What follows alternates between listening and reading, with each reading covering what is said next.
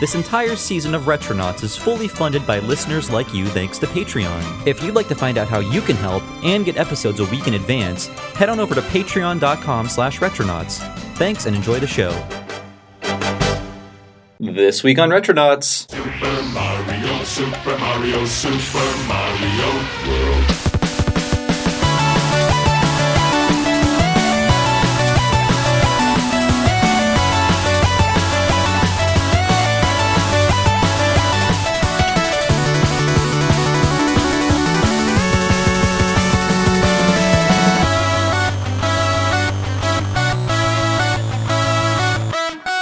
Hello, everybody. Welcome to a brand new episode of Retronauts, an unnumbered episode of Retronauts. You figure out the number. We'll figure that out like much further down the road. Uh, I am your host, Bob Mackey, off to a rip roaring start, and I've got to tell you guys, I am been diagnosed with Mario Mania. I might not only have a few weeks to live, but before that happens, let's find out who else is on our show for today. Hi, I'm Jeremy Parish. I don't have Mario Mania, but I've got Golgomania. Bad. Galgomania. Golgomania. Okay, Face it. how do you how do you is the, is the cure shot into you from like 300 yards away? No, I just have to kill a lot of people. Okay, wow, jeez, Sorry, man. not giving us a good uh, reputation here. Uh, and who else do we have? I'm Gary Butterfield from Watch Out for Fireballs, and I'm the person who brought Luigi Bola to the Luigi States. Bola. So, Uh, man, I, I'm, I'm just trying to think of other diseases we could be bringing into this fall. Vaccinate your children, Yeah. parents, against Luigi Bola, Mario Mania, and what was that, Golgo Mania? Uh, yeah, and Yeah. also um, the uh, Waluigi's Waluigils. Never mind. I was making a joke between Waluigi and measles, but it's just. I, I've got I've got the toad uh, the toad tremors from all these puns. Uh, yes, hi everybody, it's me again. Uh, and today we're going to be talking about uh, Super Mario World, which we rarely just talk about one game on Retronauts, but I feel like this game is so great, so huge, so important that we can dedicate an entire episode. I hope. I think we'll go the entire length. I'm going to try, and I, I've written a billion notes for this, but I do want to tell you why I'm doing this before I before I let anyone talk. because we're a bunch of stupid Nintendo fanboys. We are. hate Sega. We hate Sega. I Yeah. we have like Sonic the Hedgehog on a crucifix in here uh, at all times during our recording, just to remind ourselves how much we hate that guy. I like to pee on Opa Opa. I made a little. I made one of those little urinal cakes, and it looks just like Opa Opa. You know what? It, don't ever pee on a Burning That's what they want. uh, so uh, we're really good. Like this is only our second episode we're recording. I have no idea where we're this punchy, but um, in case you guys don't know, and this is frightening to hear, that Mario World will be 25 years old this year in 2015. Can you believe that? I mean, can you guys believe this game is 25 years old? Can you hear the sound of me quietly cutting the wrist? I, I thought you said, can you hear my bones creaking? yeah, Uh, yeah, it's 25 years old. tendons snapping. And think of think of how many things are also 25 years old. It's it's amazing to believe that that was really 25 years ago. But Mario World has been with us for a quarter century. Uh, it was actually released in Japan in November of 90. We didn't get ours until the Super Nintendo launched here in uh, August of 91. And the, the reason I chose this game is there's a lot to talk about, obviously, but I feel like we kind of take this game for granted, and um, it's just a very ubiquitous game. I mean, who hasn't played this? It shipped with the Super Nintendo. It is just like a, a platform where everyone has played, but I think that we have kind of overlooked how amazing this game is um, in terms of what it does. And it, like, if you ever go back to it, it really is still surprising, and it really just feels really good. And and it secretly might be one of my favorite games. Like when I'm thinking of my favorite Secretly. games, like I mean, like covertly, I'm not Chocolate even secret. my, my chocolate secret. Uh, we'll get we'll get the chocolate secrets later, but uh, like when I think of my top five games, I'm like, oh yeah, Majora's Mask, I'm German Lammy, Final Fantasy VI, whatever. But I never think like, no, Super Mario World. I played this game so much. It is so just just it feels so great. It's such a reliable platformer. And um, let's talk about like where we first discovered this game. And I've been talking a lot, uh, so I'll let Jeremy uh, take over from here. So Jeremy, can you talk about like what your relationship with Mario World is? What did you think of when you saw it? Um, like, were you immediately like gimme when you saw that game? Um, I'm just curious because I know you were an early, were you an early adopter for Super I mean, Nintendo? I I really don't want to discuss my relationship. this is not Congress. What what do you mean by Sorry. is? um, yeah, so let's see. I bought a. I think I've mentioned. I know I've mentioned this before. No, not. I bought a Super Nintendo with the first paycheck from my first ever summer job. Uh, so that would have been early summer 1992. Um, and you know, I, I definitely wanted the system because I loved my NES and I saw the Super NES coming.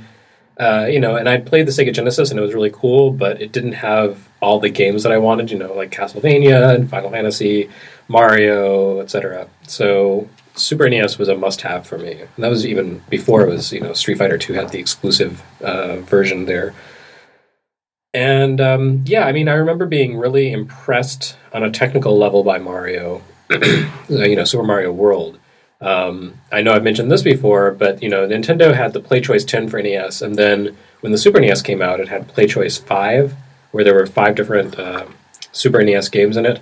And I remember um, having lunch with some friends, you know, at Arby's as teenagers are wont to do in their their foolishness. And there was a PlayChoice Five right at the right behind our, our table, and we all sat there and looked at the the demo for Mario Super Mario World and said. I, I can't imagine video games ever looking better than this. Why Yeah. do they need to look better than this? Foolish me. I had a similar experience. but um, but yeah, I mean, it was it was a very technically impressive game. At the same time, I like you said took it for granted because at that point Mario was starting to feel you know like a little over over overused. Um, and I think you know when I was a teenager, it was harder for me to appreciate just the the solid design and play mechanics and programming and, and just the the excellence that went into each of these games that Nintendo produced. Um, so, I, you know, I felt a little like Mario's kind of like the uncool uncle of video games. Like, uh, I'll, I'll play his video games, but I'm a little bit embarrassed about it. so, you know, I bought a Super NES and I played Mario World and beat every level, got all 96 uh, exits on my my save file and so on and so forth, beat all the special worlds, but um, I never really was like, yeah, this game is awesome. I was always like, oh yeah, I like this game, but you know, Mario's so uncool. He's not fast like Sonic. It's important to remember that Mario World launched in America roughly 18 months after Mario 3 did. I mean, that felt like an eternity when I was 8, but that was not a lot of time between those two huge games. So I can understand why like Mario was a little played out at that point. It was not Mario World was not the step up from Mario 2 Well, that and Mario, 3 was was. appearing in a lot of games. Yeah, that too, I mean, yeah. he still does, but at the time that wasn't quite so common. So you had Doctor Mario, and you had NES Open Tournament Golf, and you had just had all these games that had Mario in them, and just felt a little like, eh, kind of over it. Hmm. Um, but I, as time has gone on, I've really learned to appreciate the game um, for being great.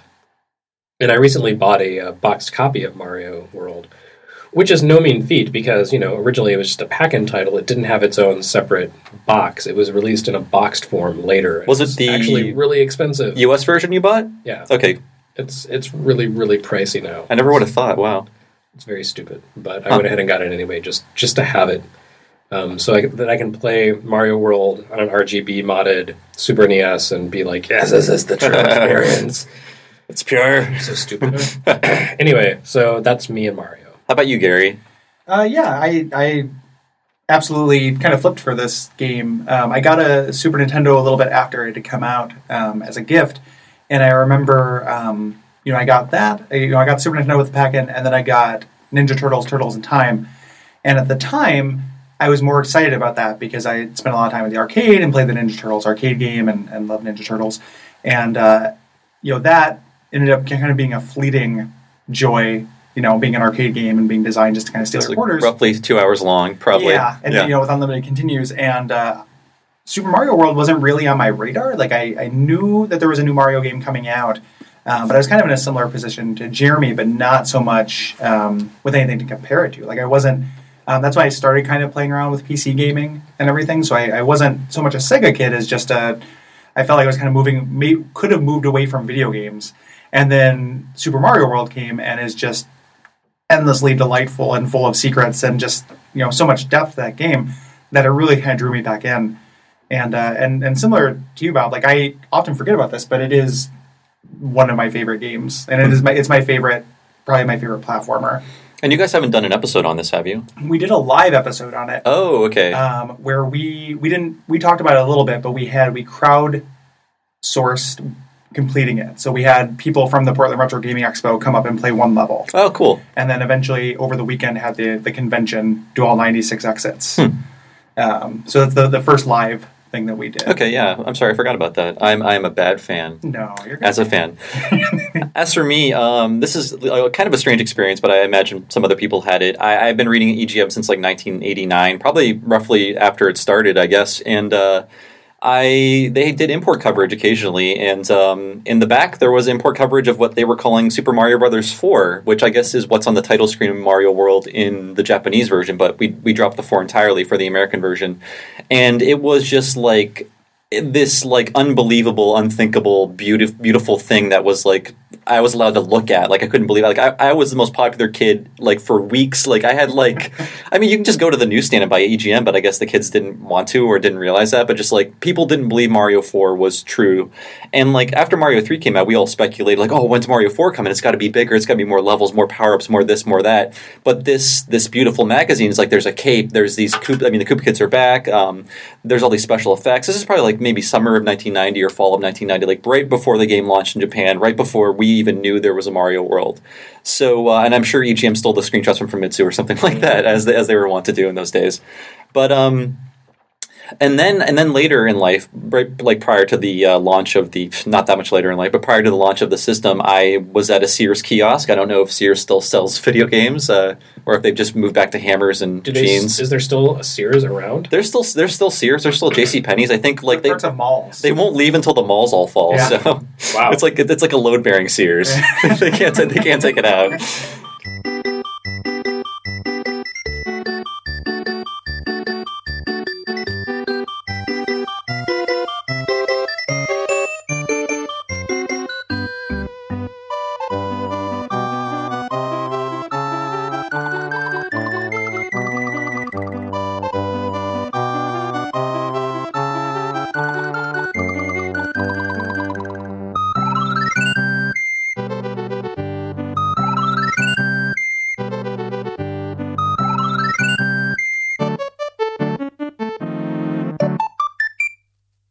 Uh, but yeah, um, so yeah, I saw. I, I went to the kiosk and like once I saw that bullet bill fly across the screen, the bonsai bill, the giant screen filling. In retrospect, not really that big, but still like a huge sprite going across the screen. I was like, I have to do. I have to play this. I have to. I have to play this game. I, I really need it. And so um, I, I asked for a Super Nintendo for Christmas, and uh, this is this was the following Christmas, by the way. I got a TG16 uh, prior to that, so jokes on me. But um, I Come on. uh, it- I, I had fun with it. I had fun with it. I had fun with it. But uh, my sister was like, "Oh yeah, you're getting Mario World." My sister was very mean to me, by the way. So I really wasn't getting Mario World. But I had this book, this Mario Mania book that I'm pointing at, which is one of the Nintendo Power Players guides they sent out for uh, subscription people. It's a great book. Please find it if you can get it. I'm sure it's very expensive now. It's way out of print. But um, in it, there is a Mario World strategy guide. So I spent like months just poring over the pages, memorizing every secret, learning the names of all the enemies, things like that, and then. Christmas Day comes and I get Street Fighter 2, which is something I also wanted, but it was a Mario, so I was probably more familiar with this game by renting it. I was probably the only SNES dude that was renting Mario World in like 1992. Like in the video store, I was probably the only guy that was like renting this game from them. But um, that's when I fell in love with it. Like like Jeremy and probably like Gary, I did all the levels. I got all the exits. I I pretty much did everything I could in this game, and uh, man, yeah, that's my story. So I think we all are fans of uh, Super Mario World in this room. At, le- at least I think so. You, you haven't lived until guess. you, until you had the, the Goombas walking around with Mario's face on them. Oh no, no, that's like uh, tr- a trend, trans, Transcendent. transcendent. There we go. I was looking for the word. Who's Trent? Trent. Trent. That's my friend Trent Trent. Reznor, you know, like Yeah. the, the, Oh, like the the dinosaurs. dinosaurs. Yeah, Yeah. yeah. They're, they're weird musical based um, uh, naming conventions would stick, and I have a feeling that Bowser was named after the guy from um, Sha Na Na. Sha-na-na. I, I almost, I swear to God, he has to be named after that because everything else, like Boo is Bo Diddley, and no one remembers that. I do. But I mean, I, of course you do, Jeremy. the people in this room remember that. But I, I swear to God, Bowser has to be the guy from Sha Na Na. Please, Nintendo, and you're not listening to this, but someone confirm this for me. I, need just to thought, know. I thought um, Bowser was a pretty common like name for dogs. You see, that could be true, but Boo is something a ghost does. But then, then it is a also a reference to something. So I don't know. But Bowser was before they started doing the naming, the music. Naming. Was he King Koopa in Mario One? No, he was Bowser. Okay, hmm, weird. I don't know. I I still stick with the Sha Na Na theory, just to be stubborn. But uh, Okay. please, please confirm this, somebody. But um, in Sha Na Na. yeah, Somebody in Sha Na Na. one of the many cover bands Yeah. of Sha Na Na. Uh, so, like, let's just get into the discussion. Um, the like I said, the Japanese had a much bigger gap between their Mario three and their Mario World. Um, in Mario in Japan, Mario three hit in October of '88, which was a long time before we got it, like about a year and a half. So um, they had that game for a long time, and it's weird to think of Mario three as a 1988 game when it feels like it's so much later. Right. Uh, like Nintendo was way ahead of the game. I mean, they designed the the hardware, so of course they knew how to make take advantage of it, but still, it feels way ahead of its time. Um, yeah, this is kind of a uh, sidecar, side rail, side track, whatever. Are we making sidecars? Yes. Okay. Uh, grab your grab your muddling stick. Um, no, but the uh, the fact that you know Mario Three was so advanced for its time on NES um, really makes me regret the fact that Nintendo shifted its development efforts to the Super NES soon after, because we didn't really see a lot of Nintendo developed games in the latter days of the, the NES. Like by the, by the time the NES really hit hard here, Nintendo had pretty much moved on to 16-bit development. They they developed a few games afterwards, but none of those really came to the US. Like Fire Emblem, Advance Wars, or Famicom Wars, um, Joy Mecha Fight. Uh, Uh, StarTropics too. well, StarTropics was uh, a little bit of a different case. That was like a Zelda hack that was made specifically Mm. for the US. Okay. Um, but I, you know, like there were there were companies, developers making NES games into the, the mid '90s, like up to 1994, and we just didn't really see Nintendo putting its best development talent toward the NES. I, I just like I feel like there's some alternate universe where they kept saying, okay, yeah, we should make Super NES games, but let's keep pushing the boundaries. Let's see what we can do with this old hardware.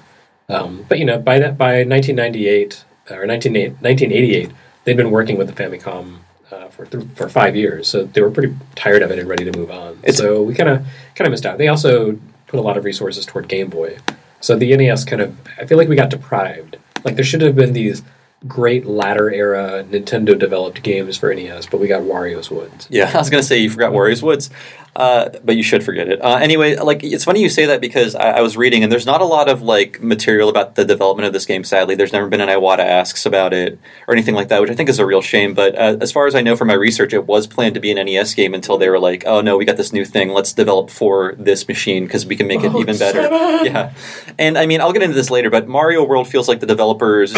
doing what they wanted to do with Mario 3, but with the hardware that could do it. Like everything is much more consistent. Um, I mean, if you go back and play Mario 3, and I love the game, it, like it is another one of those secret favorite games of mine where I don't realize how much I like it until I play it. There are a lot of like glitches, there are a lot of like weird flickery graphics. Like they were really pushing that system as far as they could. So you, I bet you they felt like so much relief when this new system gave them so much more room to breathe in terms of what they could do with the characters and stuff like that. Um, I won't go over some of these other things. Like there are some differences between the Japanese and the United States versions. Like for one, Yoshi can eat the friendly dolphins in the Japanese version, which Oh yeah, is is, is terrifying. But I think they took that out not because of the ethical implications, but because Uh, Yoshi is dolphin safe. yeah, he is. Uh, I think it. I think it was more that um, you, you could like stop your progress in that level because if you ate a dolphin that was essential, you could screw yourself over or make the game much harder. But uh, that that was in, in, the, in the dolphin scare days, I guess too. So uh, maybe it was because of that. Um, and Captain Planet would not approve. Yeah, yeah, big Starkist, but the, the pressure on them. There, there was a beta version of this game, and you can look at pictures online, and um, it looks a lot more like Mario Three. I, I like the color choices in Mario World a lot better um, than what they, they're originally planning. It feels a lot like a Link to the Past, in that there are like bizarre pastels and like weird colors you would not assume to be used in these backgrounds and these lands and these characters, but they work really well. They weren't going for realism or anything like that. And uh, we can't forget that uh, technology, technologically speaking, Mario World was uh, in part designed to take advantage of the Super Nintendo's many, many technical tricks. And I, I'm opening Mario Mania right now because essentially there is like, here is why you should buy this um, system in the front of the Yeah, Mario. big advertisement for the Super NES. Yeah, and I can't find it now, but basically it's like here is every every way Mario World takes advantage of the Super Nintendo. Look at all these colors. Look at the parallax it had- it had scrolling. layers. Yeah, layers too. Like there were there were you know entire castle levels designed around the fact that there could be sprites existing on either side of a background layer uh, with those mesh fences, so you could see through the layers. Yeah. and then flip around to the other side and interact with something on the the near side or the opposite side. That was that was pretty cool. Like I don't think I really appreciated it at the time, but like I get it. You know, one thing I really like about Mario World in in retrospect and hindsight is the fact that it's kind of doing two things at once. It's being a great Mario game, and it's also being a showcase for the uh, Super NES. Mhm. So when you first start the game, you know you begin with a little dinosaur island blurb, and then you're put on the world map, and you can go to two different levels. You don't have to go to one level or the other. Right. You get your choice. One of the levels is a very classic, straight up Mario platforming stage. Like it's a World 1 1 kind of experience, and it's like, you know, kind of what you expect from a Mario game. The other level is just like every weird new thing that they, That's they true. incorporate. There are, Is that one too? There are, I think so. There Yeah. are pipes at angles. There's the giant bonsai bill. That's one one. Yeah. Oh, okay. Well, That, that's if you go to the left, which is the direction that most people wouldn't go Right. originally. Yeah. Yeah, but anyway, I, I, I yeah, Yeah. The, the point remains that it's like showing off all these new tricks, all these new things that uh, that Mario World can do that the original couldn't. So, or you know, that the older Mario games couldn't. So it's it's kind of like this, um, like almost not a mission statement, but like a uh, a proclamation saying, "Check this out. This is different. This is new. This is not a Mario experience like you've had before. It's going to be rad." Yeah, I never noticed that before, and that that's the path that also leads to the first Switch block, Right. which is a, a t- a totally different thing that's new with the Century. It's kind Mhm. of affecting the larger world. Yeah. yeah, that's really insightful. to say a few more things about the the effects and stuff, a lot of them are a little cheesy these days, but I think that uh, Mario World did a good job of using them in service to the gameplay. Like a, a lot of them are, you know, we're going to put a layer of clouds over this. We're going to make things transparent just because we can. But some of them are like, we're going to put a thousand boos on the screen. Not really a thousand, but you know what I mean. A lot of a lot of enemies on the screen. You've never dealt with this challenge before. How will you deal with it now? Now that we can do this to you, um, and you know, I oh, I have to um, take issue with your characterization characterization of these effects as cheesy. I feel like the strength of Super Mario World uh, and something that made it maybe seem a little underwhelming at the time is that it does use a lot of the Super NES's tricks, but it does them in a very understated way. It's not like you know Act ActRaiser where there's like a spinning title screen flying out at you and all this crazy stuff. Like it, it makes use of transparencies and it uses the mosaic effects and mode 7 um, but it does it in a way that never feels like it gets in the way of the game design or the gameplay Mm-hmm. it's never to the detriment of the playability of mario world it's always kind of understated and some of the elements didn't work out that well like they were you know trying to figure out how do we use these trigger buttons on That's the true, yeah. of the uh, of the controller uh boy i don't know you really use so them. they they yeah. used it to like tilt the camera left and right. You really just Okay. use it to fool the game into triggering things for you so they don't hit you. It's just like you're just tricking the game, Right. So essentially. it, it's That's actually it. become like the keystone of, of all these really crazy game exploits and glitches.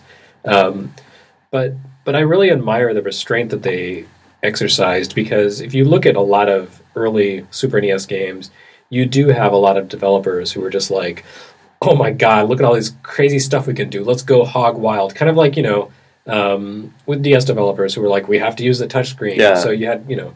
Actually, Castlevania is kind of the, the golden standard here. You had, Yeah. you know, Castlevania Aria of Sorrow or Dawn of Sorrow, sorry, where you had the uh, the seal drawing, which got in the way of the action.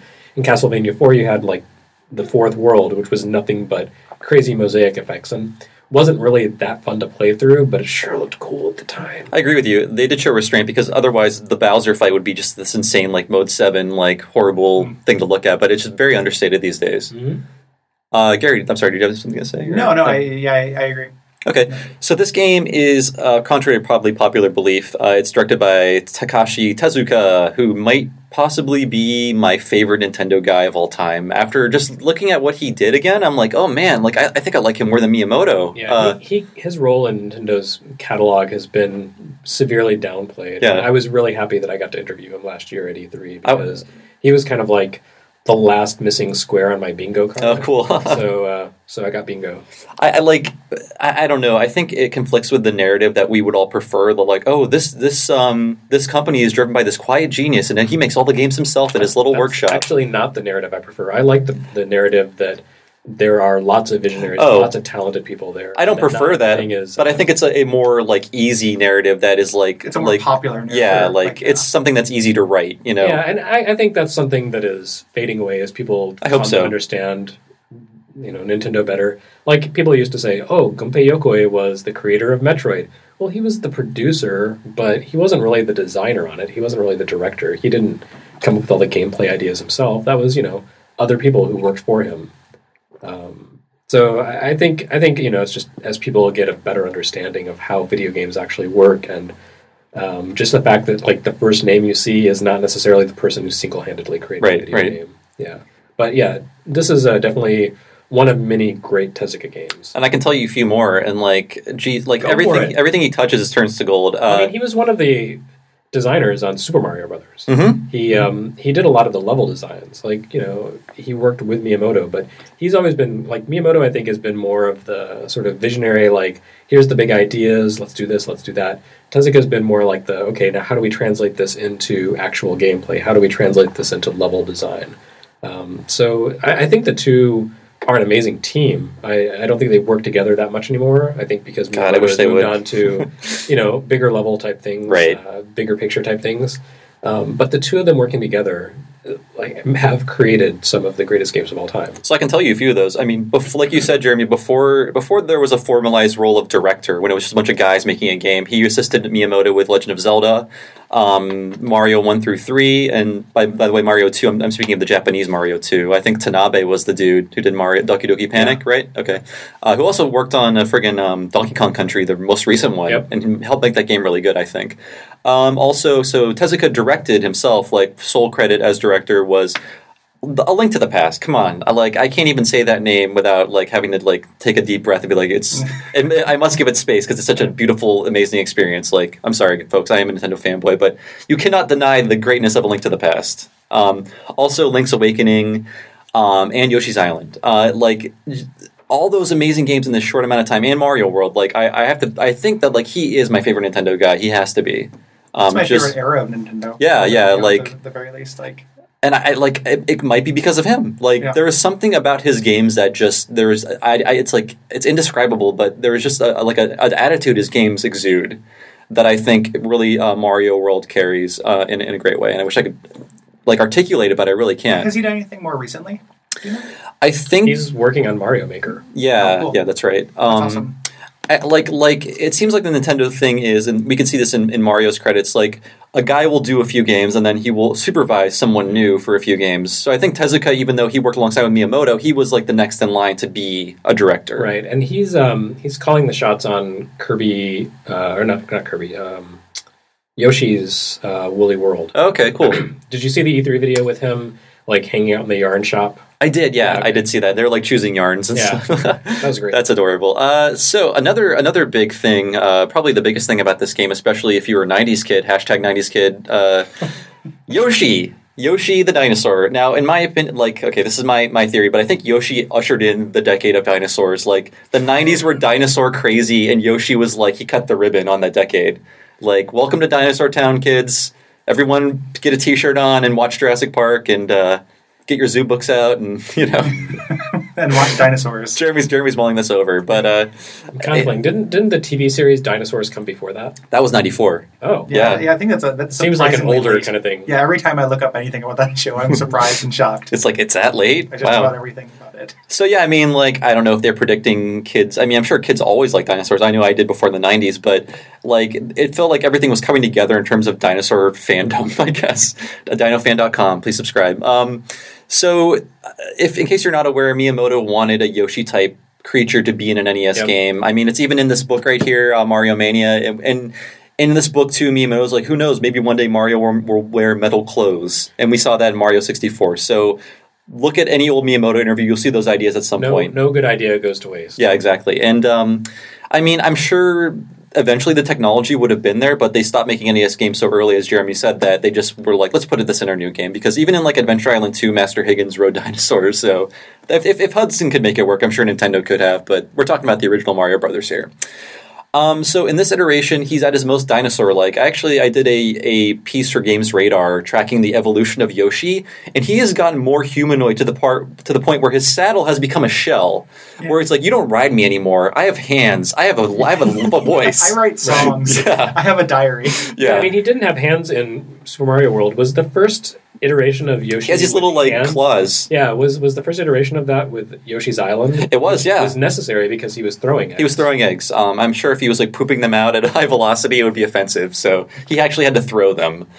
And uh, in this iteration, he did not have his awful voice, which I cannot I was, stand. I was just about to bring that up. My my appreciation of Yoshi tends to to correlate with how silent he is. Yeah, he made that amazing, and I'll, and I'll throw in this episode right here. But it's like or whatever. Yeah, it's just like a that's pretty good. It's like an orchestra hit played backwards or something. I don't know. It always, for some reason, it always made me think of a vacuum cleaner, and I don't know why. Maybe because it doesn't really sound like a vacuum cleaner, but that's just always the the term that's stuck in my head. Yeah, I mean he he vacuums food up or whatever, right? Mm-hmm. So It's like the Flintstones. It's a living. Yeah. So, in, I mean, and I think in one game, maybe it was Mario Galaxy Two, they they took away his voice, where it's like, let's try him without this awful voice for once. Um, I don't, I forget which, which game it was. If you know, please let let us know because I forget. But it was a modern game where they were like, let's not have his voice in this game. And I think in that one, I think it is Mario Galaxy 2, and I don't even think he does the like, you know, like like the, the I, moving. I think in that in that game, he's very much a servant of Mario. He's very much a subservient I character. really so maybe, way. I don't know what that says about me, but I like my, my Yoshi. I like my Yoshi subservient. Yeah. I like my Mario's with the. You prefer Pluto to Goofy, is what you're saying. Yeah. I, I certainly do. yeah. Gosh. So, it, like uh, when with Yoshi, you can uh, swallow enemies, which would be uh, uh, like a thing that Kirby would eventually do. You can with some enemies, like Koopa shells. If you ate a certain color of Koopa shell, it would t- give you a power up. Like the red ones let you breathe fire, the blue ones let you fly, the yellow ones I think gave you everything Gave you at a once. stomp. Yeah, I gave you a stomp, and and the flashing ones gave you everything Yep. and invincibility or something like that. And uh, whenever you jumped on Yoshi's back, uh, the bongos would be added to the music, which is just like we have these extra sound channels. Let's play with them. Another way they could incorporate the SNES's new technology into the game without making it too obvious. Um, You know, my, my favorite use of the um, the sort of audio modification in Super Mario World is when you go into caverns and suddenly there's this echo effect. Yeah. yeah, the At the reverb. time, yeah, I I was really impressed with that. I was like, wow, this game is realistic. Yeah. The uh, Yoshi also. I mean, sorry, not to. I Oh, no also worries. appreciate that, but Yoshi um, also is a kind of a regenerating health item. Like you can take an extra hit with Yoshi, and similar to Sonic, you can remount Yeah, him. kind of like a ring. That is true. Yeah. And I don't know if, if people were saying this game was for babies when it came out and whatever weird version of Usenet was around, but this game is a lot easier than Mario 3 because, like Ari said, you can take that extra hit with Yoshi. You also have that item block that will save Yeah. your power up. So, I mean, you, you don't have that bank of items anymore that you had in Mario 3, but you have an instant, like, mushroom or star or cape or whatever you need when you can call it down whenever you need it. to balance it though, like the the levels are considerably longer than Super Mario Brothers. They're a lot longer, yeah. Like Super Mario Brothers three. Whenever I go back to that game, which which I really do like as well, um, I'm always surprised by how quickly you can get through it. Mhm. Um, Yeah, Mario 3, honestly, I don't like as much as Mario World because Mario World, I feel, gives you more opportunities to just kind of stretch out and enjoy the, the world that's there. Mario 3 has some really great levels, but they're all so tiny. mhm. Um, and it just feels much more arcadey, whereas Mario World. Mario World really gets into the like the more exploratory, slow-paced, methodical element of Mario that I've always appreciated. And, and in a way, it kind of feels like it's um, drawing from American Mario 2, which Hmm. is interesting because that wasn't, you know, canonically a Mario game when it was originally created. But it did really sort of push Mario away from pure platforming, arcade skill challenge action to something more about like figuring things out and puzzling through the levels and discovering things. And you know that was always a part of Mario, but it was like with the hidden blocks and stuff like that.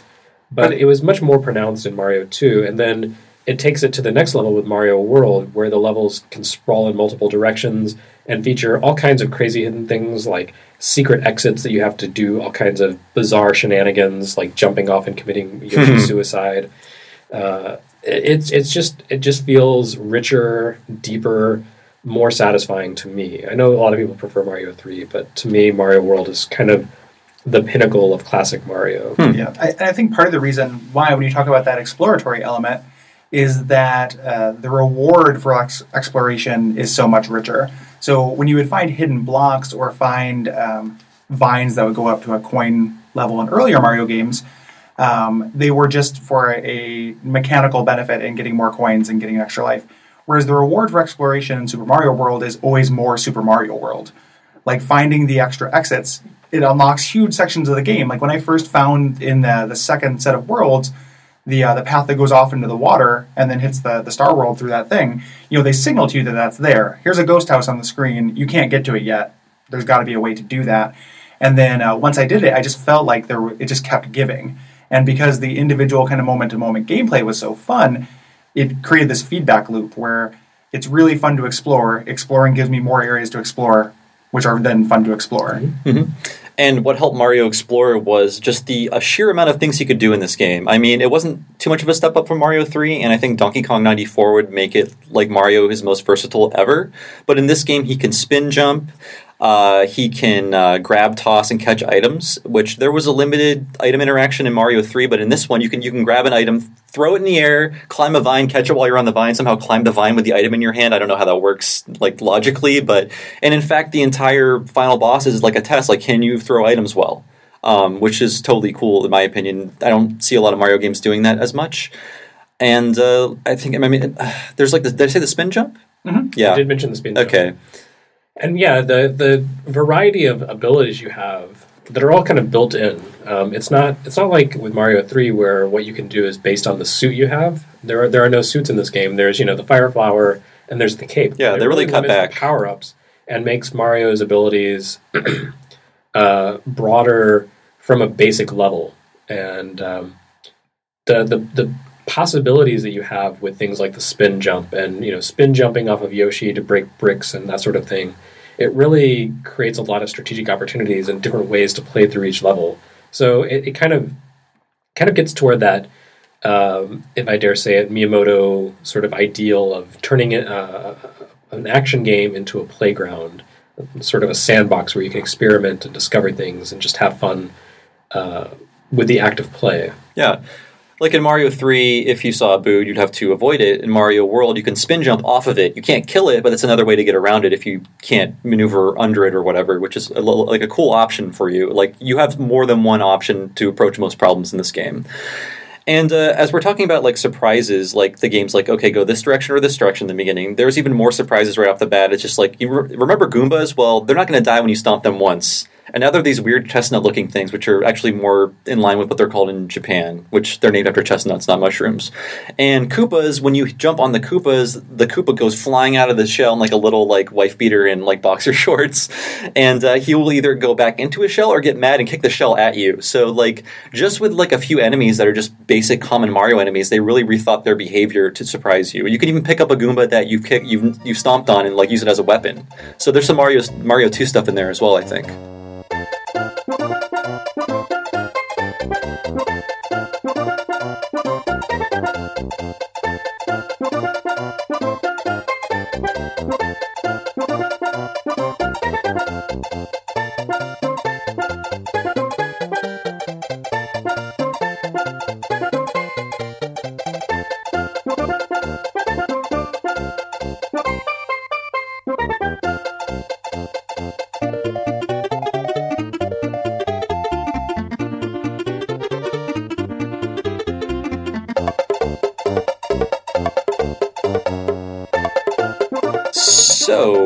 One thing I really wanted to get in on is the cape. Uh, the cape is my favorite Mario power up period of all time.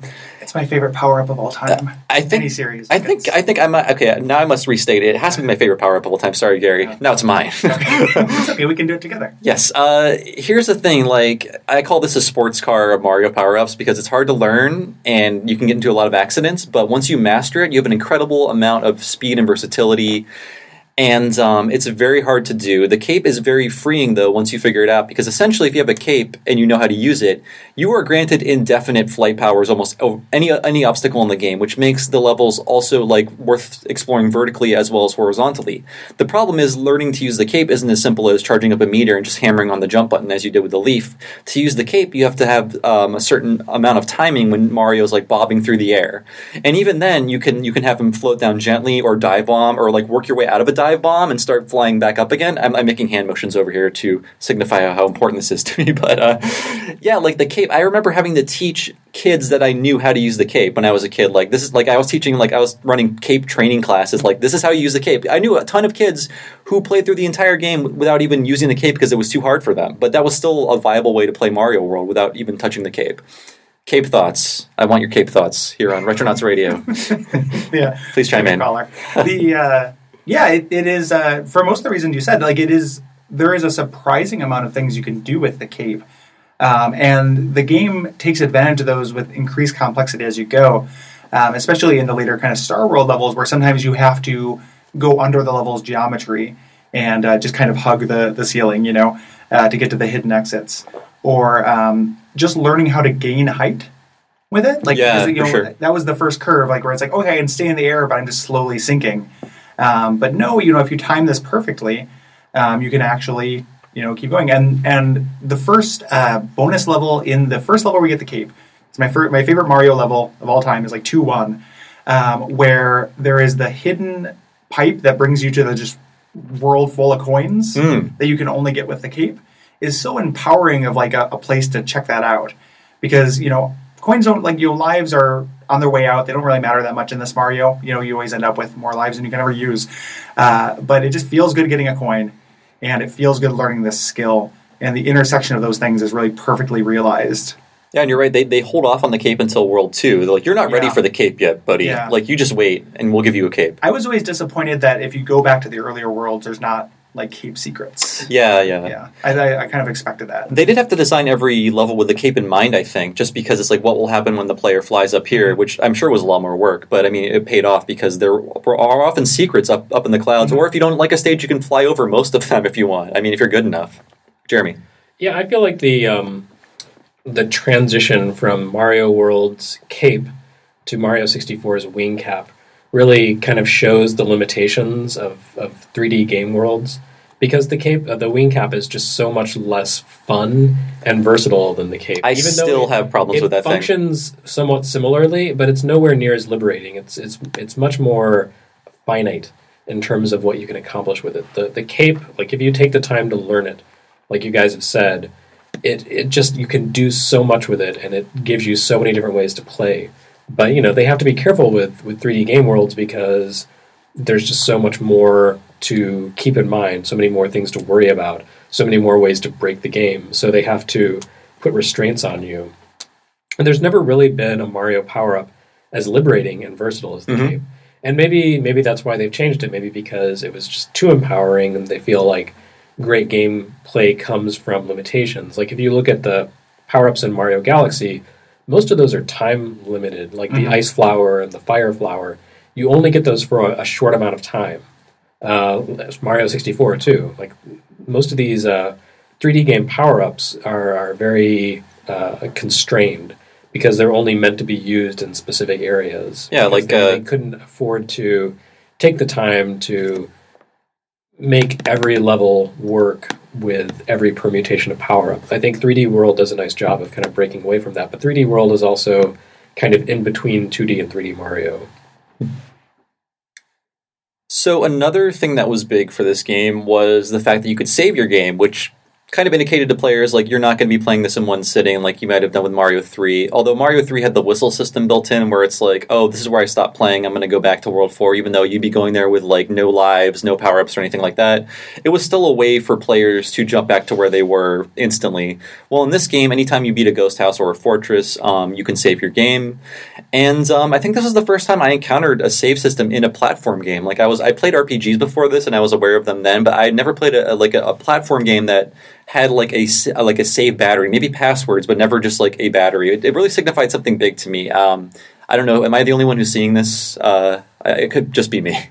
i'm racking my brain but all the examples i'm coming up with are password I mean, actually Yeah, I mean, you know, if you want, you could look back at the Famicom Disk System versions of Metroid and True, Kid true, yeah. which had save files. yeah. them. But otherwise, yeah, usually platformers were just a password system. But that was more a matter of pragmatism. That was because batteries were expensive and would have raised the cost of producing and selling the cartridges. And for platformers, you don't need a complex save system. You just need to say, like, what level are you at? Right, right. maybe like mm-hmm. Mega Man, which power ups do you have? But other than that, that's that's all pretty straightforward. Whereas in RPG, you have like what level are each of your four characters at, and what weapons do you have, and what event flags have you triggered, and so on and so forth. What bosses are dead. Hmm. So yeah, I mean, to me, it wasn't that momentous. It just meant like basically the cost of batteries was coming down. Yeah, I can see that. Um, I mean, that's not what I thought at the time, but it just didn't strike me as being like, oh, this changes everything. It wasn't. It, it was ni- nicer than having a password, and I, th- I think one of the reasons why they instituted the battery is because the the overworld map could change in many ways, which is one of my favorite things about this game, which Nintendo never did again with a platformer. They might have done a like a little tiny fraction of what they did with Mario World, but like there is a persistent overworld that will like you, you really feel like you're cutting your way through this land where as you beat stages, like things pop out of the ground, like water drains out of things, 3D like World kind of does that uh, to a lesser degree. yeah, to- it- like, not- still does. It's, not- it's it's the closest they've come. Yeah, not the way I want it though. Like there are like persistent. There's a persistent quality to this world where if you um, hit those uh, those P switches, you know the four different colors ones, they will put those blocks all throughout the world, so you have an incentive to go back and explore. It's sort of like light Metroidvania elements. Um, if I if I'm allowed to use that word here, am I allowed to use that word here? I guess we're allowed to. It does. It does a when you when you. I was gonna bring up Metroidvania, and it does a really clever thing about letting you know when you need to go back and revisit levels Hmm. by having the levels uh, kind of blink, or they're are they, are they just solid red, or do they blink red and yellow when there's still stuff to do in them? Um, I don't know if that's in Mario World actually. Th- There is a difference. There's Huh. a color difference when there's an undiscovered exit, or if there are multiple. Maybe they did that with the Game Boy Advance version. They did it in the super. They did it in the Okay. last version I played. I don't know if I'm getting the signaling right, but I know that there is a there is a visual indicator that there are multiple exits, Hmm. which to me was the indicator to go back and. Yes, I mean, like, well, there will be a yellow dot for the level if there is no secret, and a red dot if there is, but that never changes. Okay, maybe Yeah. that's what I'm, I'm thinking. I didn't think it necessarily changed, but there was a reason. So if you went through a level and you couldn't get through an area, you would know what you had to revisit now that you've done some Hmm. switches. I don't recall. I'm sorry. Oh. I, I can't say you're wrong, Gary, because I don't have the proof in front of me. So we'll just say that maybe, maybe that happened. Commenters right in. and you aren't you aren't really tied to a linear path throughout this game. Um, we'll get into the secrets in a minute, but uh, if you want to, after World One, you can just play whatever levels you want if you can figure out how to get there. I mean, uh, um, famously, this game you can get to Bowser's castle in twelve stages if you know all the exits right from the beginning. You can you can beat Bowser in twenty minutes, and I would just do that on a boring summer day. Like, how fast can I get to Bowser? Like early non-recorded speed runs. It was just like they really wanted to rethink the platformer. You can go back to older worlds if you want to. You can always re- revisit old levels, old you beat old bosses you beat before. They really wanted you to get a good feeling for this world. It wasn't just like if you beat World One, it was behind you forever. There could still be levels that you couldn't finish. There could still be levels with secrets that you didn't find yet.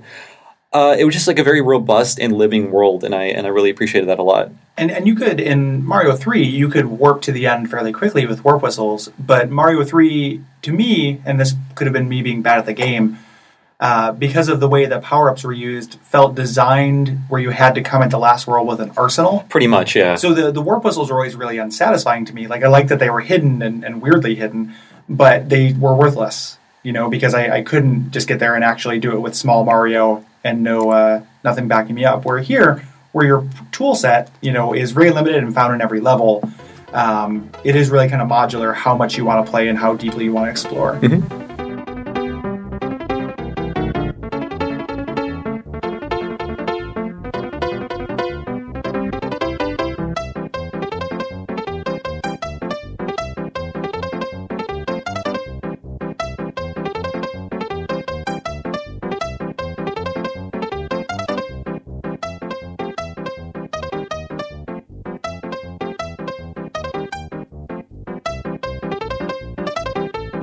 So now I'd like to talk about my favorite part of Super Mario World, and that is secrets. Chocolate secrets. Super Mario World secrets, everybody. I'm sorry, I'm stealing a, a Conan bit from like 18 years ago. Anyway, this game, Finally.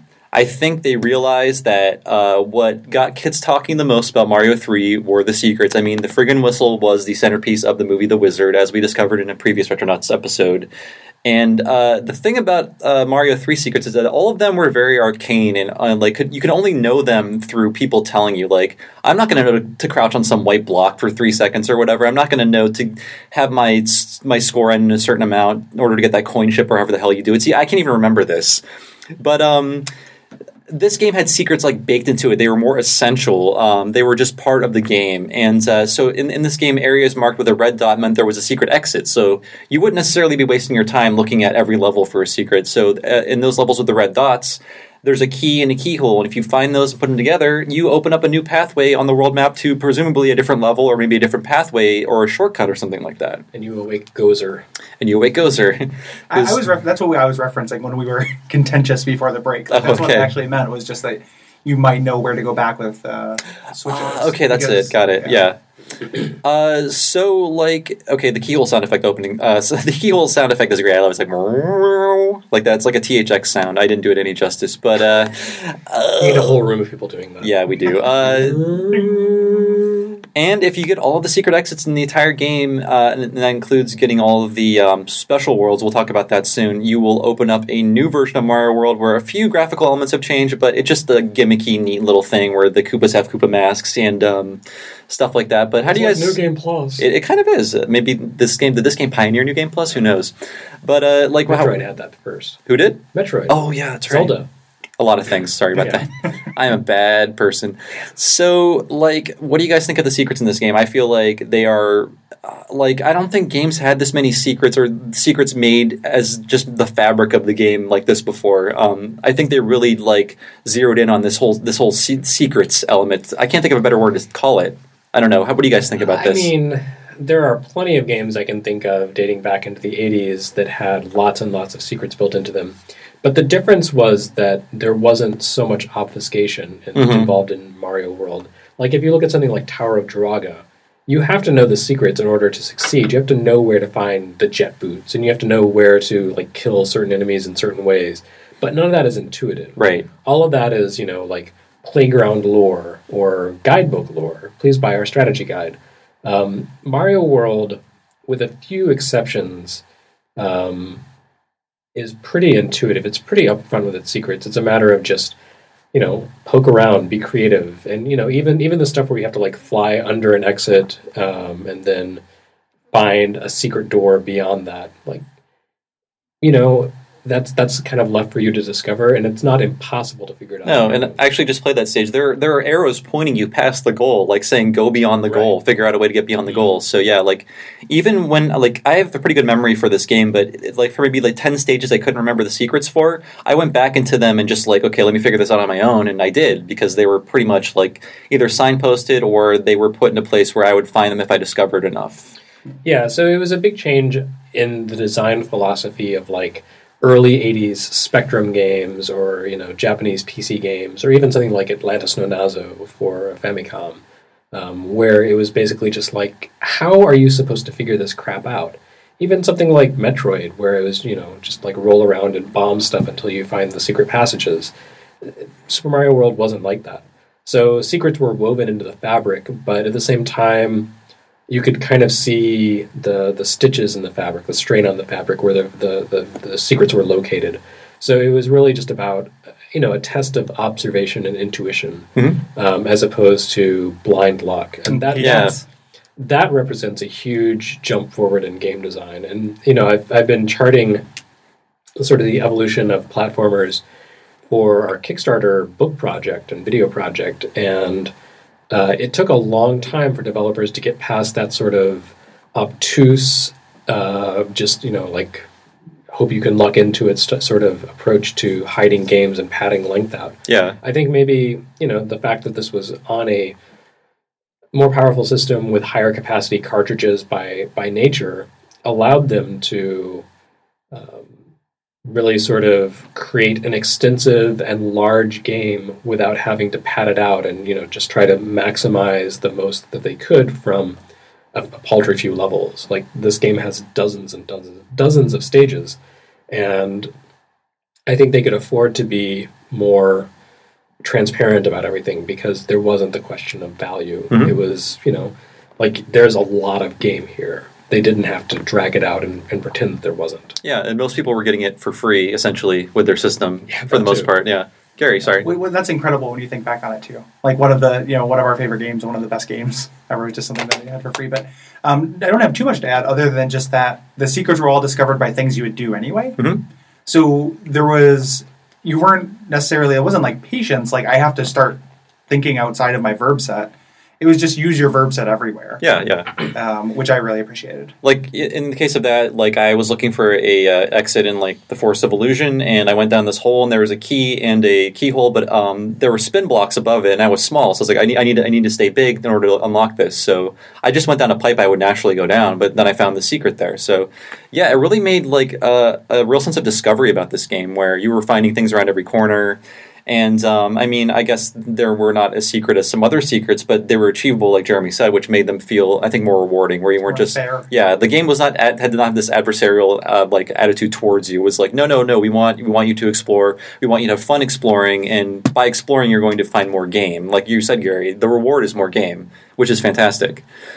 So, uh, I do want to talk about some specific kinds of levels. We have the Star Road levels, which, okay, so there, there are these stars that will warp you to something called the Star Road, and there are, I think, five points on the Star Road, and each star will bring you to a different world, but there are levels between those stars, and each of these levels are centered around secrets. You cannot actually uh, like beat these levels without finding the keyholes and the keys in them, which I think is a really great like they're just emphasizing like these are our super secret levels. Like if you thought it was hard to find the secrets in these levels, well in this level you've got to kill a Lakitu and use this cloud to float above the stage and go in a keyhole. Like the stage is two screens long, but you need to know to kill that Lakitu and then jump in his cloud. And there are a few others like that where the solutions, I mean, they're not impossible to find. They just take a lot of experimentation in order to figure out how to find those keys and those keyholes. And that's why I like I like that idea. Not every stage was like that, but they they, they really focused on these stages to be like that. One of the things we, we haven't really talked about is how much you have to opt into that stuff. Yeah, yeah. Like there is probably a user out there, somebody who's playing this game and is just going from the first level to the, to Bowser's castle without doing this stuff because that's all they're interested in. right, and you can And do that's that. fine. Yeah. Like the, the the the levels for which you have to opt into this are really, you know, modular in a way that is really cool. So like not only you know star stages and then those lead to the special stages, which are then the like the ultimate, uh, you know, challenge stages. Not, Yeah. to, not to move us ahead. No, let's far. talk about that. I mean, like, okay, this is my comparison where, you know, like Mario 2 in Japan was Mario for super players, and that was a whole sequel that they sold independently. This was a kind of like a sequel to Mario World they snuck into the game itself, where, like, it is like ultra challenging Mario, where you do not have to play these levels if you don't want to. They are really hidden behind a wall. But if you do, you, and you beat them, you are awesome at Mario World. In fact, like, in the American version, um, all of the names are like groovy, tubular, radical, or whatever. But in the Japanese uh, version, it's like even Mario staff is surprised by this level. Like expressions like that, like "Oh my god, this one's hard." Like they're not like these weird slang words. For some reason, they, they decided to localize them like that. But I just like how they emphasize that, and they, and they kind of snuck in like a secret, ultra hard like sequel into this game. That's how I'm going to refer to it, anyways. Please, please argue against me on the online. I love it. Another thing I like about this game is uh, the ghost houses. Now, these these these again, like the Star Road levels, are focusing on secrets, where it's like there are multiple exits, and some of them you have to do some pretty weird stuff to get to them. Like you have to build stairways out of these like these coin blocks that shoot out coins in a, sp- a certain direction, and then you need a P switch and turn it into a stairway, and then you go above all the levels and blah blah blah. But like these ghost houses were super fun. They were all about tricking the player, trying to play against what you knew uh, from platforming. Like, okay, now the gap in the floor is going to move back and forth, or like now suddenly you're surrounded by all these ghosts and you have to find your way through them. So the ghost houses were so cool, and I, to be honest, I was a little spooked out as, by them as a kid, uh, even Well, though they were silly ghosts. They have a different aesthetic to them. The the music isn't like upbeat or even menacing. It's more like atmospheric. It's this kind of swirling like do do do do do do do do and it, Yeah. it, it peaks and it drops and it kind of fades in and fades out. It's just like the boos themselves, you know. They really made uh, use of the transparency effects of uh, the, the Super NES to make boos do kind of ghostly things, and there's all these layers to them, uh, very atmospheric and foggy, and it, it just feels like you've kind of entered this other realm.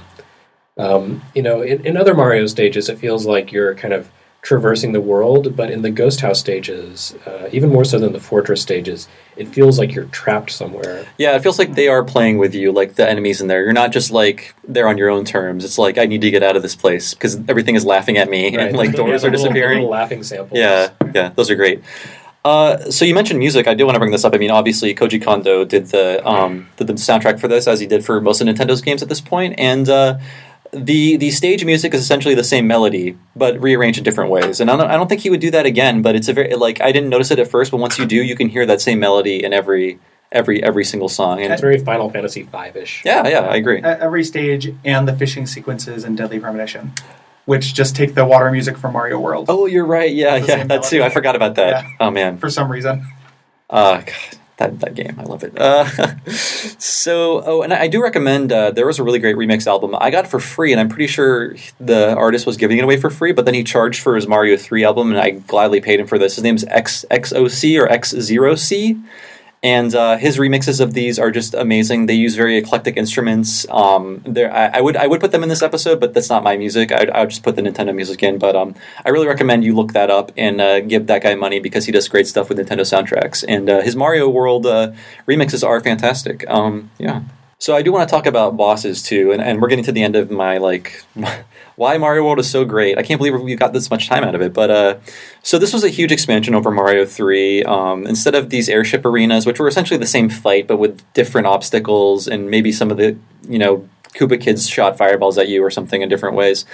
Uh, now there are like one of three total boss fights where you're either fighting on a Koopa Kid on a teetering island, and instead of hitting him three times, you have to knock him off. So you could hit him once and knock him off if you hit him in the right spot, and that's actually the, one of the first boss fights. Another one is um, not very interesting. It's like the Koopa Kid will just run up the walls and like fall down on you and maybe shoot a fireball or two. I don't, I don't really remember, but that one's not so great. Another one is. Um, it's like sort of like whack a mole, where a Koopa Kid will pop out of these pipes, and there will be two imposters. You got to stomp the right one, and there's fireballs going around the room. Nothing super exciting, but way more interesting than just the same airship battle over and over and over again. And there are no airships in this game. In fact, there is a sunken ship, which kind of plays like an airship but underwater, which I thought was a cool a cool maneuver. It's like we've done too many airship levels. Let's just do one, but put it underwater. So now you're you're doing all the like cannon uh, like dodging and bullet bill dodging, but you're swimming instead of you're you know jumping around. Which What's, what's cool. interesting about that stage is it, it is supposed to be one of the, the airships from, from Mario 3. Like, it's the only stage in Super Mario World that has one of those little question mark circles at the end. Oh yeah, yeah, that's how you right. ended stages in Mario 3. That's not a, I, Chris Kohler pointed that out to me when we did, I ran into him when we were doing that live episode. Hmm. And that's not a, something I observed as a little kid, but he pointed that out. I never Me. thought of that. That's great. Yeah, I can I can definitely see that. Uh, it, it's a canon. Yeah.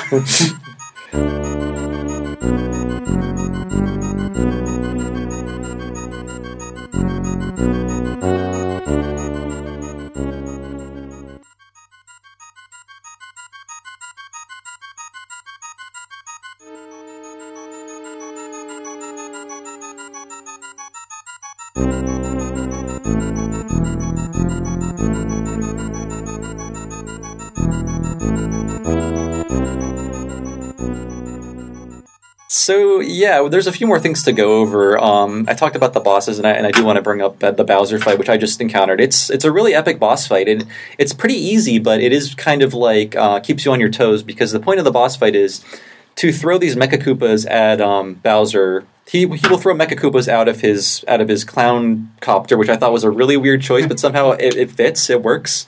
And later Sonic would just be like, "That's a good idea for a boss. Let's do Let's do every boss like that." Yeah. in every Sonic boss. But uh, it's a really great fight, and uh, like halfway halfway through, the princess throws a mushroom at you in case you need it. But it's just like it really tests your your uh, ability to, to throw things in the air and to hit a moving target, and I really love it. And um, it, it, it, was the first Bowser fight that felt like authentic and epic. Like Mar- Mario 3's Bowser, he kills himself by being stupid, you know, by just pounding through the floor. Um, Mario 1, you just drop the bridge out from under him, no big deal. But this this felt like a real ba- battle against Bowser that Mario needed to have at this point, where it was really just like a long battle with multiple stages and um, this weird clown copter, as I mentioned before. Yes. And it tests the mechanics that you've been using. Like, as you mentioned Right, before, it's about like- throwing things as opposed to just moving, which you, the other two. Yeah, and spin jumping, like occasionally he will throw these these giant like bowling balls out of you, and you have to spin jump to not bounce off of them, and you also have to avoid him when he starts like playing, be, like getting real and just trying to crush you with Yeah. the with the copter.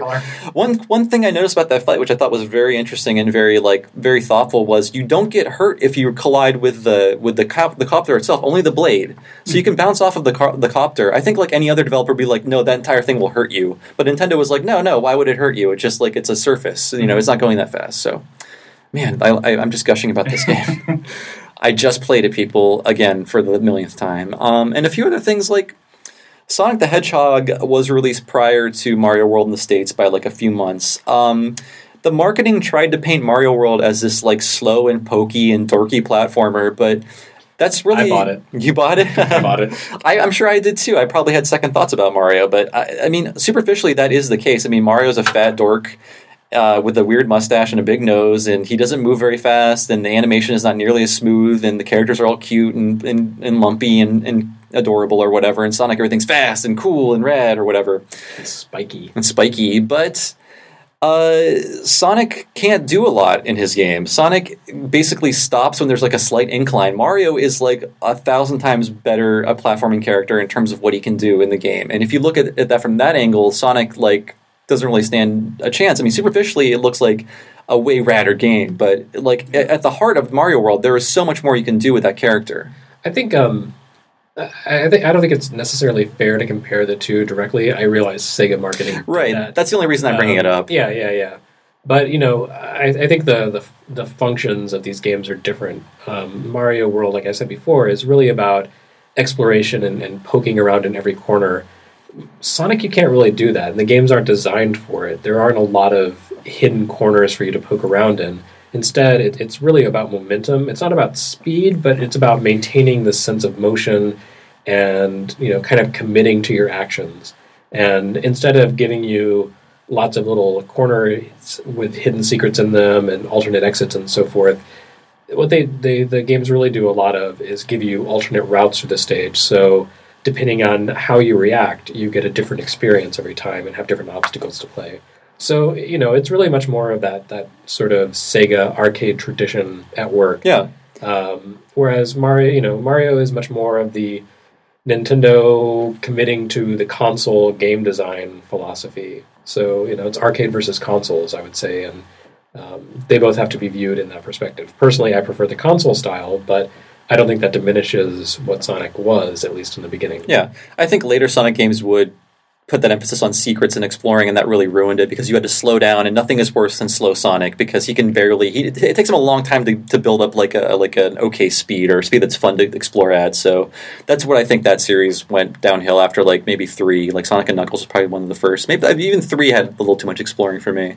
The uh, it's, it's embarrassing to admit it, but in relation to that uh, Sega ad campaign comparing Mario and Sonic, I wrote, I drew a comic and sent it to Nintendo Power that was about that, where it was all of Mario's different suits for Mario Three, like doing their cool thing around Sonic, and he was saying something like, "Duh, I run and pick up rings because I was super young and stupid." That was like better than most political cartoons, This Gary. is my cutting satire. So you're you're on the right track. Uh, yeah. So we all kind of gushed about Mario World. I think we're out of things to say. I do want to talk about a few of the glitches and hacks, and there's lots of them. I'm not going to go over all of them. Just like even today, they're discovering um, new things to do with this game, and and I'll I'll put links to all this stuff on the US Gamer uh, page for this for this podcast. But one of them is called the credits warp, which was just just discovered, and it was done for the first time by hand. I can't explain how this is done because if I did, you would be bored to tears because it's like first pick up a shell, now do this, now throw the shell here, now put this shell there, now go back to this this screen. It's just like this this entirely insane set of instructions where we're really just trying to program the game to do something where you're just playing with the RAM and like putting things into the RAM that don't belong. Right. I mean, it's it's basically the next evolution of the the very simple tricks where you would have a buffer overflow. So like you would um, you know get something to the maximum 256 count, and you get one more thing, and it wasn't designed to handle that. So all of a sudden it would flow over to 0 Mhm. So it's it's kind of doing that, except you have a lot more variables.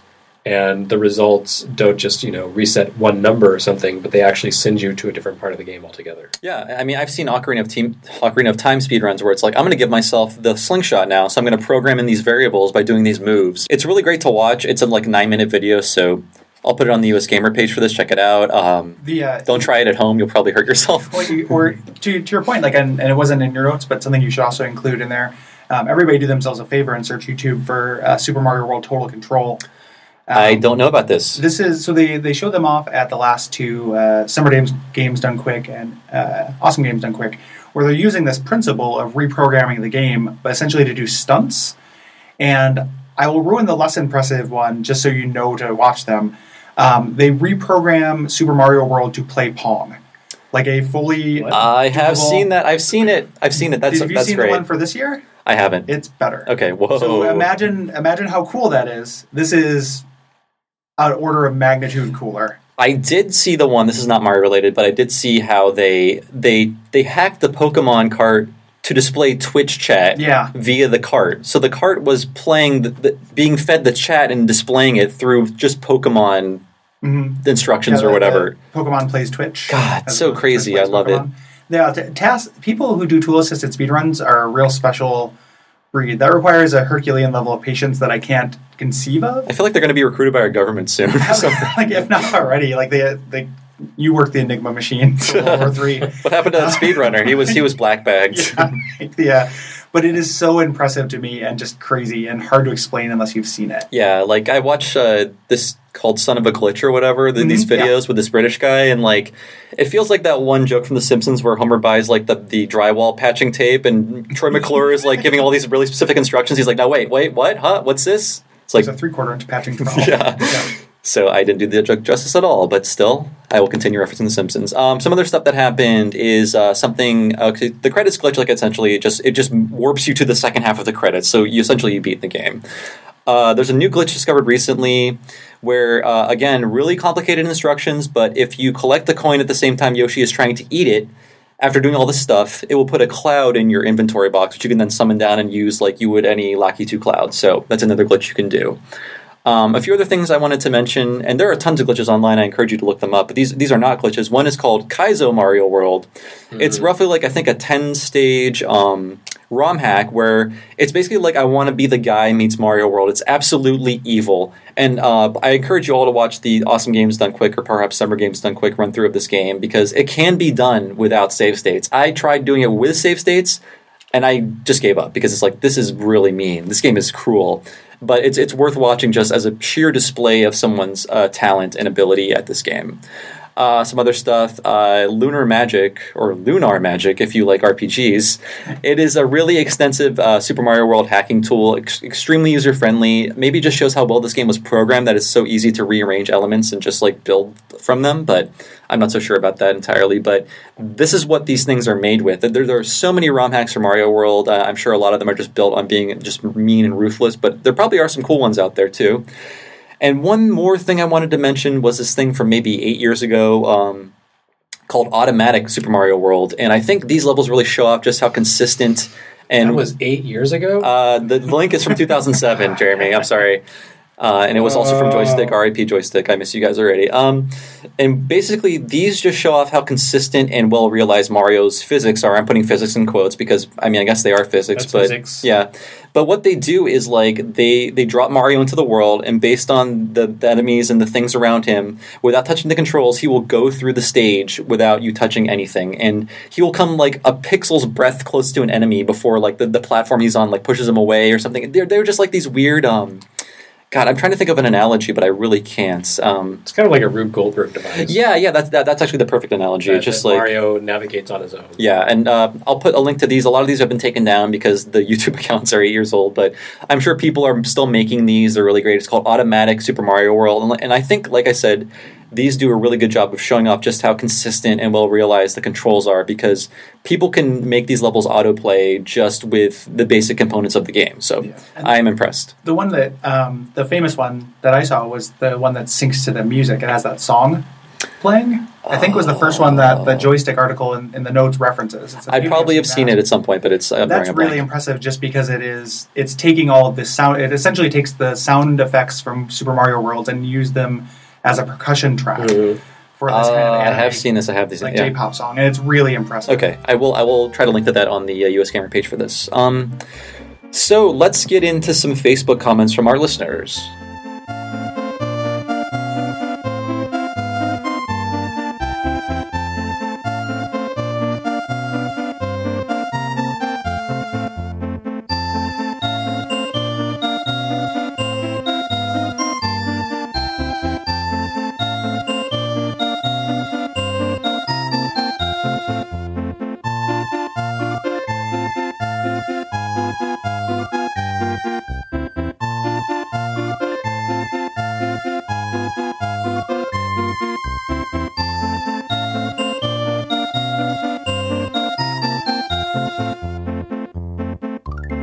So a few uh, days before recording this video, I sent out a request for you guys to write in because I was afraid this episode. Wait, we're on episode. video. Uh, wait, what did I say? You said recording this video. Oh, I mean podcast. I'm, I'm Oh, sorry. I'm recording I I myself. didn't wear my TV face.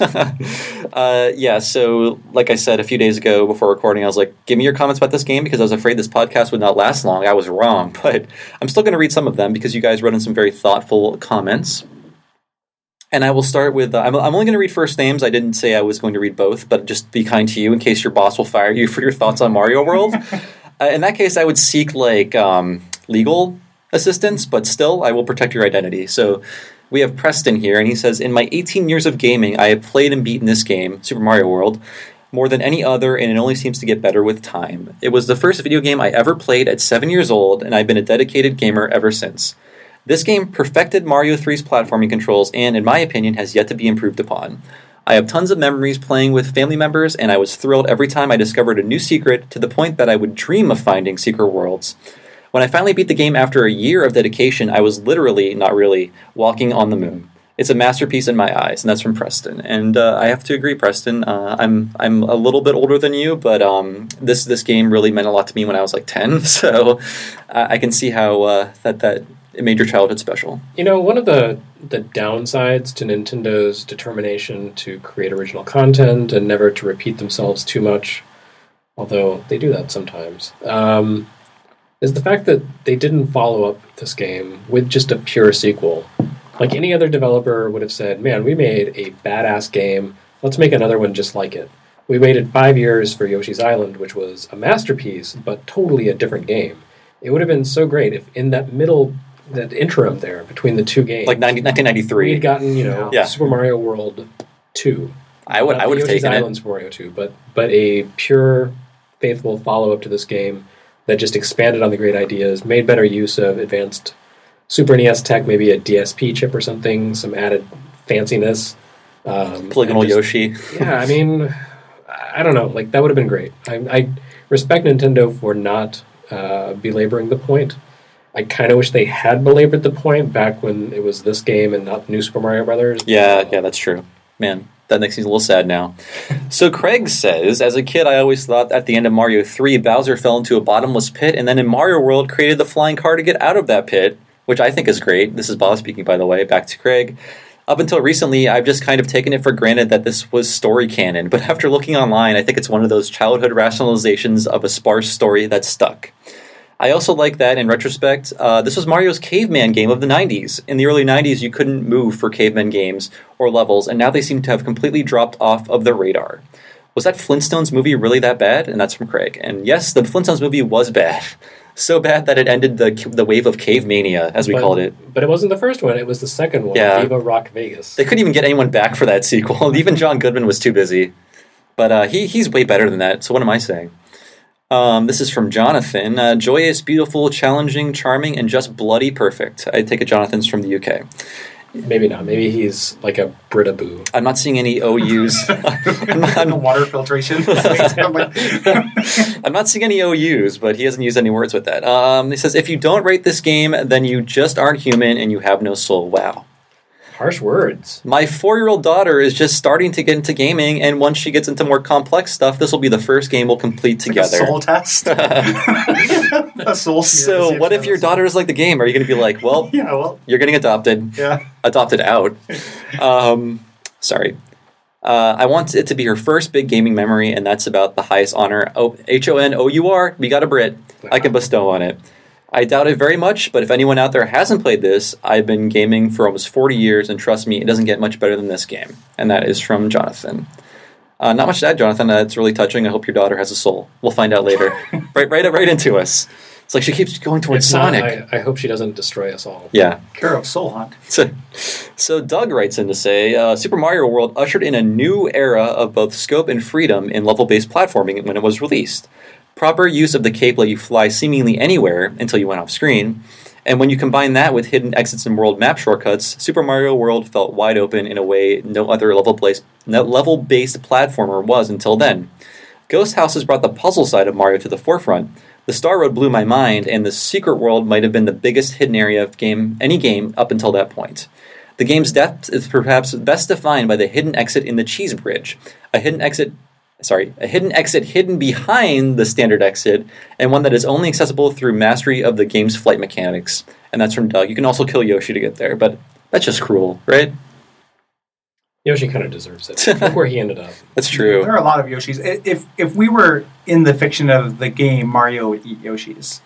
There's Yeah. no way that there wouldn't be omelets and like dino steaks. And They're stuff. never clear with the Yoshi mythology. Like there is a guy named Yoshi, but then there are Yoshis. Kind of like Yeah. Toad. Yeah, but I, I guess like toads, they're all like they choose their gender, like how they're expressing their gender. Are there girly Yoshis? Or are there masculine Yoshis? I mean, there's Boshi, but that's not canon. Come on, people. We have we have no we have no Yoshi thoughts. I'll let you guys sit on that for a minute.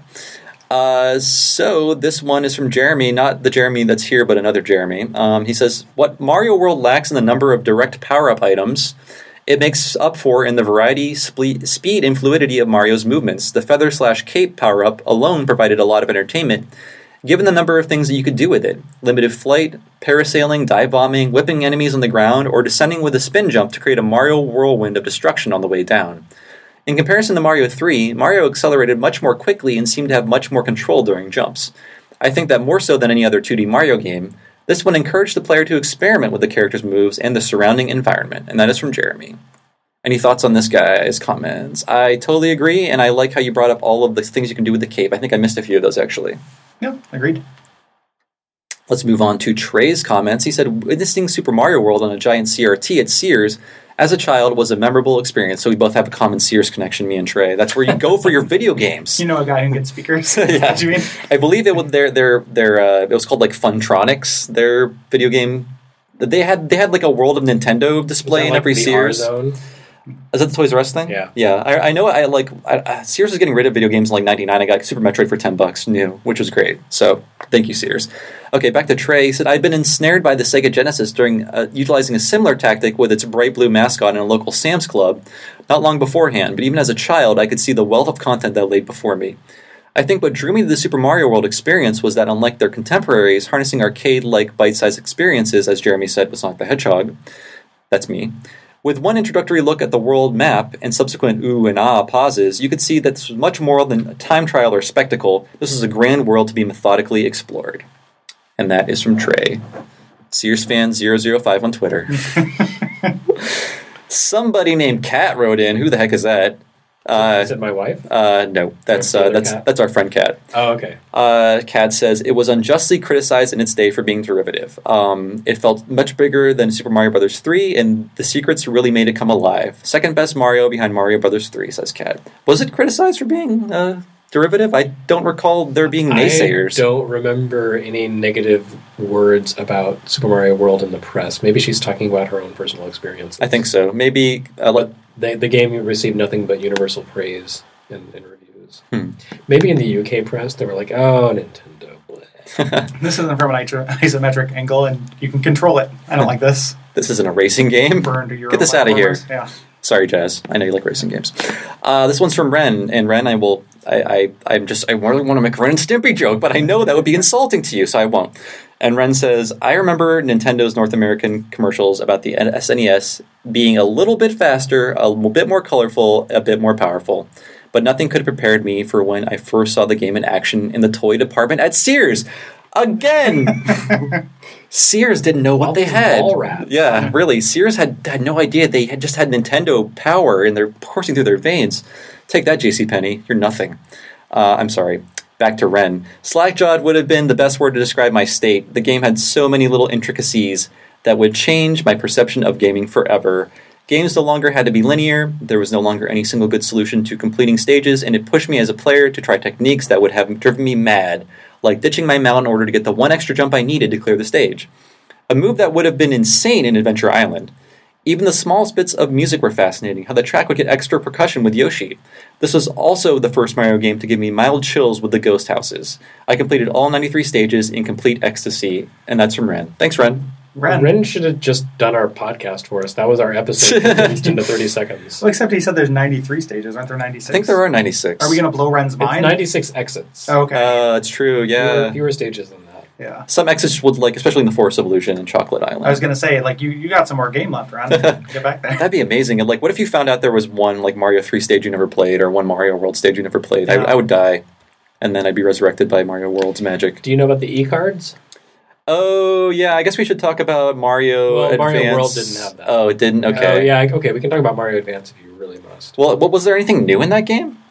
Uh, I think there was Luigi mode. I think Luigi controlled differently. Luigi's in it. He has the Mario All Star sprite they gave him for that version of the game. I can't remember if they changed his physics. I didn't really play Mario Advance 2 that much.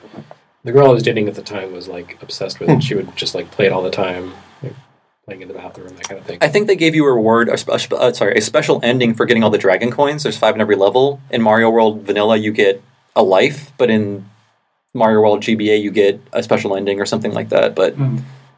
is there anything more to it than that?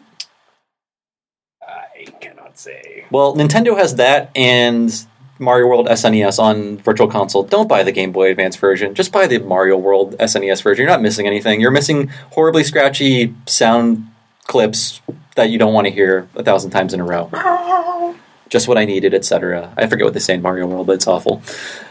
Okay, we are at the end of our show. So, final thoughts, um, and I think we discussed a little bit of this. Uh, could and should Nintendo make a, a new Super Mario World? And no, Super Mario 3D World doesn't count because it's not really Super Mario World. Um, is it time for them to return to the type of 2D platformer that dabbled in so much variety and complexity? And I haven't played Yoshi's New Island. I don't know if that is any good. No, That is, I mean, no, it's it's okay. It's fine. Um, yeah, it was basically just like Yoshi's Island Redux. It I was like a new set of levels for Yoshi's Island.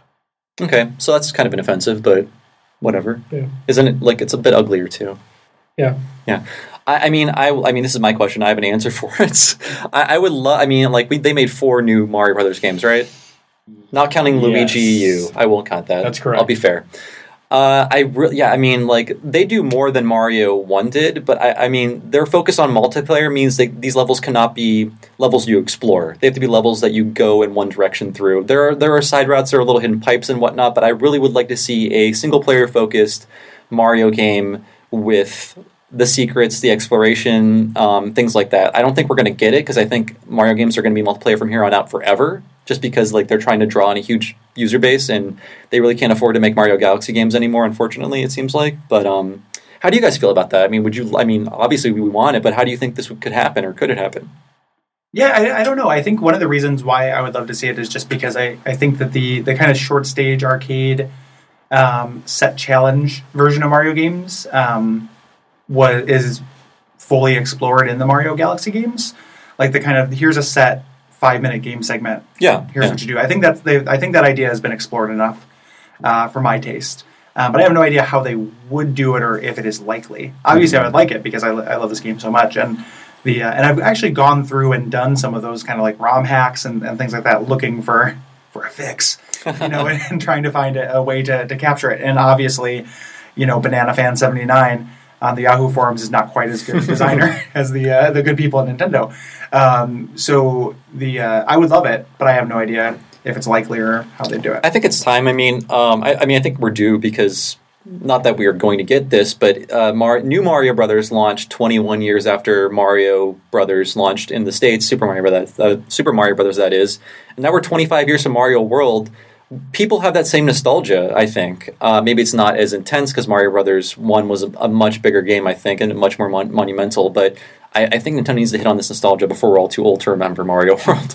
I, I kind of think that the um, the the blowback from Super Mario Sunshine has pushed Nintendo away from the sort of open exploratory figure stuff out. Here's kind of like the virtual playground style of Mario games. Because if you look, Super Mario World, Yoshi's Island, Super Mario 64, and then Mario Sunshine all have that kind of like big roaming, like go find stuff, go see what's out there style.